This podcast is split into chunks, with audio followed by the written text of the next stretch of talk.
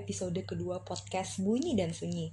Kalau episode pertamanya itu kan kita more indie dan ya senja abis lah kayak bersuara dalam sunyi asik. Kali ini kita coba shifting ke yang lebih praktikal atau lebih berbunyi nih. Nah, kita bakal bahas sebuah topik yang menarik banget tentang bagaimana seni persuasi itu nggak berubah selama ribuan tahun. We say it on the article that 2000 years. Oke, okay. kita sering banget dengar istilah data is the new gold atau data is the new currency atau ada lagi istilah data mining dan sebagainya. Tapi tahu gak sih, jauh di atas data, abad 20 itu adalah eranya gagasan. Ideas. We call it as ideas is the new currency. Nah, kenapa sih kok bisa gitu? Kita tahu bahwa kemampuan dalam melakukan persuasi untuk merubah hati, pola pikir, bahkan hingga ke perbuatan manusia itu adalah skill yang di era knowledge economy ini oleh banyak pakar bukan lagi dianggap sebagai sebuah soft skill, melainkan sebuah fundamental skill. Nah, era knowledge economy itu adalah sebuah era di mana ide atau gagasan is matter more than ever karena kita bicara bagaimana menghasilkan goods dan services ya. Nah, seorang ekonomis namanya Deidre McCloskey. Sorry kalau gue salah pronounce, but kind of like D E I R D R E McCloskey dari Illinois dalam artikelnya yang berjudul How to Buy, Sell, Make, Manage, Produce, Transact, Consume with Words bahkan menyampaikan bahwa satu perempat dari total national income masyarakat di Amerika Serikat itu diperoleh berkat skill persuasinya Nah, skill persuasi di sini tuh bukan cuman kayak ngebacot doang gitu ya, tapi lebih ke do persuade, do persuasion professionally. Misalnya nih, pengusaha yang mau persuade investor untuk nge-backup startupnya atau ada lagi misalnya calon penerima beasiswa nih yang persuade interviewernya untuk meluluskan dia agar bisa keterima di scholarship tersebut atau ada lagi kayak politisi yang mempersuade orang-orang untuk milih dia dan dan banyak hal lainnya ya kan Nah, contoh sederhana lagi nih, misalnya pada saat pandemi kayak gini nih, kayak sekarang, kita tuh jadi banyak diam di rumah, mengisi hari dan waktu kita dengan kayak nonton YouTube, dengerin podcast orang, kita juga nonton film, baca buku dan lain-lain sebagainya. Sebenarnya apa sih yang kita konsumsi yang kita konsumsi itu ideas kan. Kita mengkonsumsi ideas yang dipersuasikan orang untuk kita. Kita memberi makan otak kita dengan ideas dari orang-orang tersebut yang mana secara tidak langsung what you hear watch read will reflect completely who you are. Bagaimana kita bersikap bagaimana point of view kita terhadap sesuatu dan sebagainya. Itu semua apa ya impactful ke depannya. Bahkan nih saking pentingnya seni persuasi, satu-satunya sertifikat akademik ditongolin sama seorang bilioner namanya Warren Buffett itu cuma sertifikat public speakingnya aja dari their Carnegie course. Sorry ya gue agak kebelibet nih. Dale Carnegie Course. Buffett itu sering banget ditanya sama media kenapa sih 90% dari total investment itu dibuat di US karena Doi jago komunikasi ya kan? Jadi Doi kayak jawabnya pakai metafor aja. Dia bilang America's economic soil remains fertile. Atau bisa dibilang kayak tanah ekonomi di Amerika itu selalu subur jadi jawabannya tuh singkat banget kayak cuma lima kata tapi sebenarnya kompleks dan simple gitu di saat bersamaan bahkan mungkin kalau dijabarin tuh bisa kayak ngisi satu buku Nah, lebih dari 2000 tahun lalu nih, Aristoteles itu ngelis formulasi tentang bagaimana kita memasteri seni persuasi dalam karyanya yang berjudul Rhetoric. Ini kind of like legendary art, asik. Banyak great communicators termasuk Buffet sendiri itu menggunakan tekniknya Aristotle tadi nih dalam buku tersebut. Nah, kita tahu ada lima rhetorical devices yang Aristotle identifikasi dalam bukunya. Nah, kita akan coba bahas nih, jabarin sedikit di dalam podcast ini. Oke. Okay. Lima rhetorical device itu yang pertama adalah ethos atau karakter.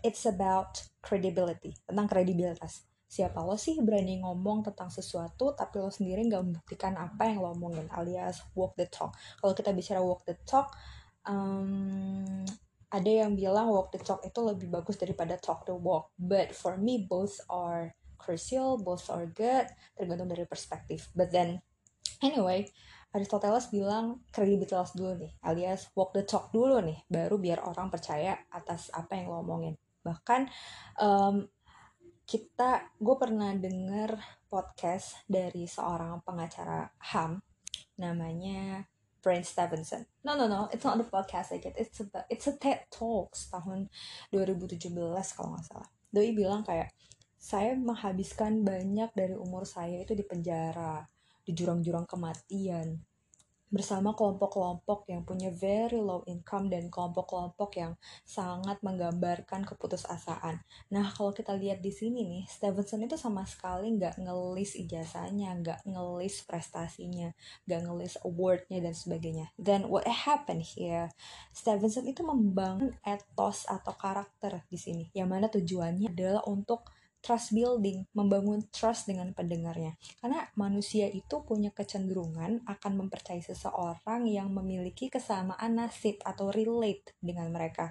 Jadi sebelum kita kayak elaborate something, make sure kita sudah membangun kredibilitas terlebih dahulu sebelum laying out our argument gitu. Yang kedua, oke, okay, yang kedua adalah logos atau alasan atau reason atau logika podo wae. Nah, ketika si etos atau kredibilitas atau karakter tadi sudah established nih, nah sekarang saatnya kita membangun alasan logis. Kenapa sih audiens yang audiens atau orang ya yang lagi kita persuade itu perlu care dengan ide atau gagasan kita? Kira-kira apakah bakal berdampak pada kehidupan mereka secara langsung ataupun tidak langsung? Apakah kira-kira bakal bantu mereka saving more money or not? Atau apa gitu kan? Orang yang sedang lo persuasi itu pada prinsipnya harus untung atas effort yang sedang lo kasih ke mereka. Harus ada benefit yang mereka peroleh. And then you have to find it out. Sama kayak kalau misalnya lo mau persuade atasan lo untuk ikut pelatihan di luar negeri misalnya short course.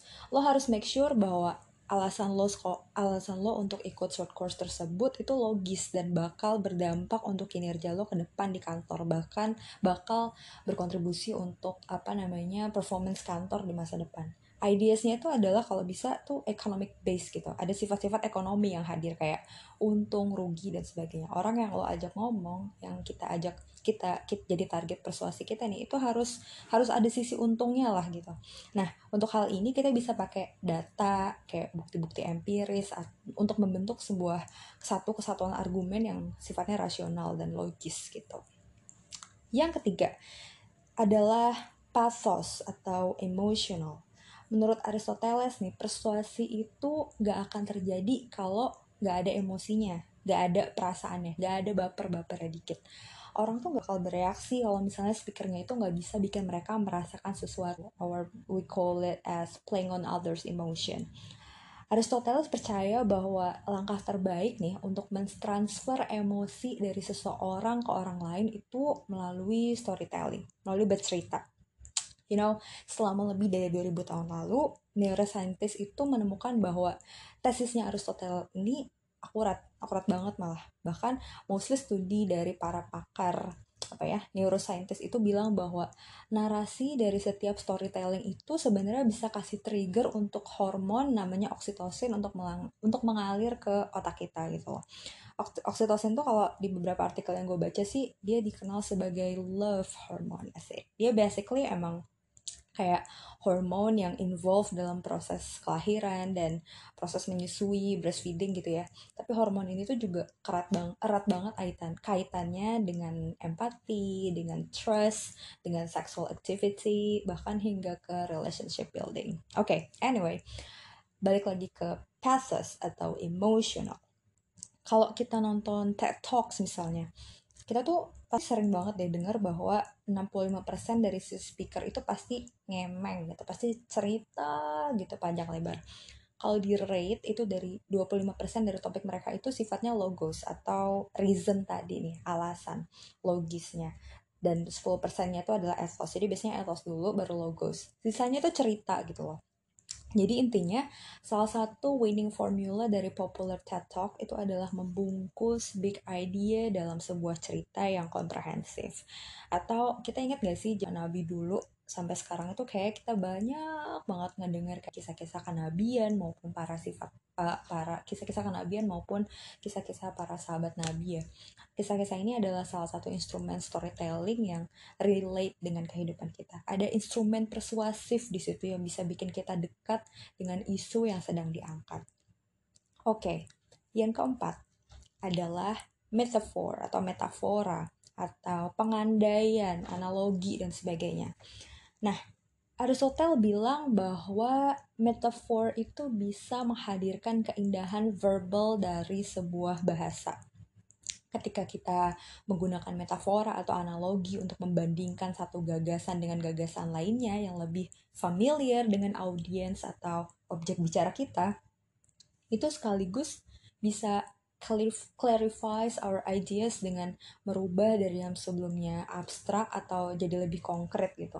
Contohnya tadi tuh si Buffet yang dia bilang e, tanah ekonomi di Amerika itu cukup subur gitu loh. Kenapa uh, untuk menjelaskan alasan kenapa 90% investasi itu dilakukan di Amerika. Atau ada lagi nih tulisannya Pak Chatib Basri, mantan Menteri Keuangan kita di Kompas beberapa waktu lalu yang bahas soal ekonomi di era new normal. Pada akhir katanya itu beliau nutup tulisannya dengan sebuah metafora yang indah banget. Menurut gue indah ya. Karya Albert Camus. Tulisannya Albert Cam Camus bacanya Albert Camus. Asik. Jadi Albert Camus adalah seorang dari lahirnya di Azerbaijan sih. Gue gue tahu orang apa. Pokoknya dia penulis.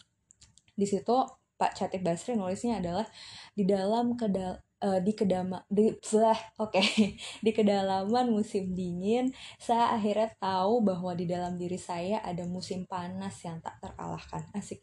Itu kayak puitis banget kan. Ibaratnya lo tuh abis ngejelasin sesuatu yang ilmiah sesuatu yang sains terus ditutup dengan hal-hal yang berbau puitis gitu dan kayaknya menyejukkan gitu kan. Nah penutup yang ciamek ini nih digunakan untuk memberikan semangat kepada para pembaca bahwa pandemi COVID-19 itu memang belum sepenuhnya teratasi, tapi kita harus waspada, menjaga ritme agar nggak kehabisan stamina dan bijak dalam mengambil berbagai keputusan ekonomi dalam hidup gitu. Contoh simpelnya lagi nih, kalau misalnya kita mau persuade adik atau anak kita biar mereka rajin mandi. Karena kan adik gue cewek ya, gue punya adik kecil cewek masih SD. Jadi tuh dulu gue pernah bilang gini, kebetulan adik gue tuh suka banget sama Frozen. Frozen satu ya, Frozen 2 dia nggak begitu ini dulu Frozen 2 dia suka banget.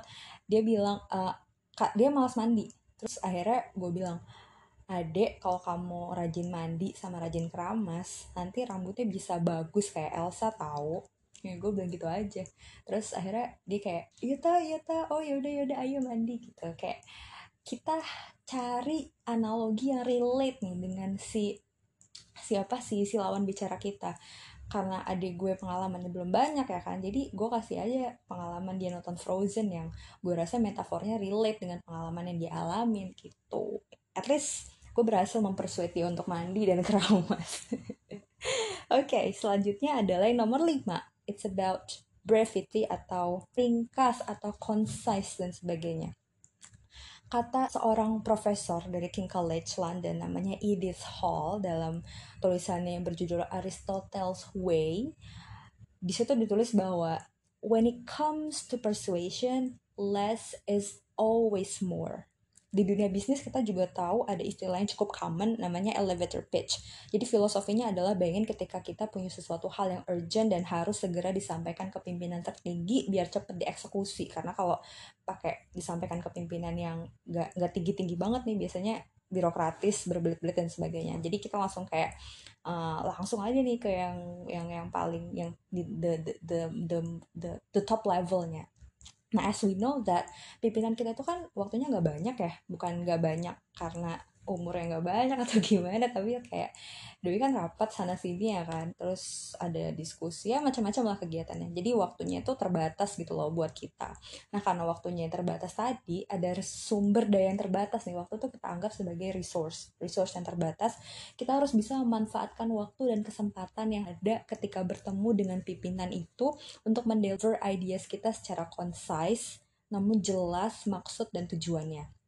Nah, pertemuan bawahan sama atasan atau pimpinan sama ya gitulah pokoknya yang hierarkisnya vertikal itu biasanya kan sering terjadi di lobby dalam lift di elevator dan sebagainya. Kita tahu bahwa waktu tempuh melalui lift atau elevator ini kan cepat ya bisa kurang dari satu menit atau bahkan bisa cuma dua menit paling lama dua sampai tiga menit tergantung banyak lantainya ya kan Nah, gimana caranya kita bisa menjelaskan maksud dan tujuan kita di dalam yang cuma dua menit ini ke pimpinan sampai ketemu gongnya dan sampai dia bilang, oke, okay, temui saya di ruangan jam segini. Wih, cakep banget kan? Berarti elevator pitch lo udah oke okay banget tuh bisa sampai pimpinan lo nyuruh lo kayak gitu gitu loh. Saking urgent dan concise dan menariknya gagasan lo sampaikan dalam waktu kurang dari dua menit. Nah, skill ini nih bukan skill semalam, tapi perlu dilatih dan diasah terus-menerus. Nah, dari lima instrumen seni persuasi tersebut, kabar baiknya adalah Aristoteles bilang bahwa itu semua bisa dipelajari. Yay, we all can learn from that. Dulu nih ya, lima instrumen seni persuasif tadi sama orang-orang Yunani itu mau di keep sendiri aja, kagak mau dibagi-bagi, dirasain sendiri aja gitu kayak this is mine, hmm, who you are gitu.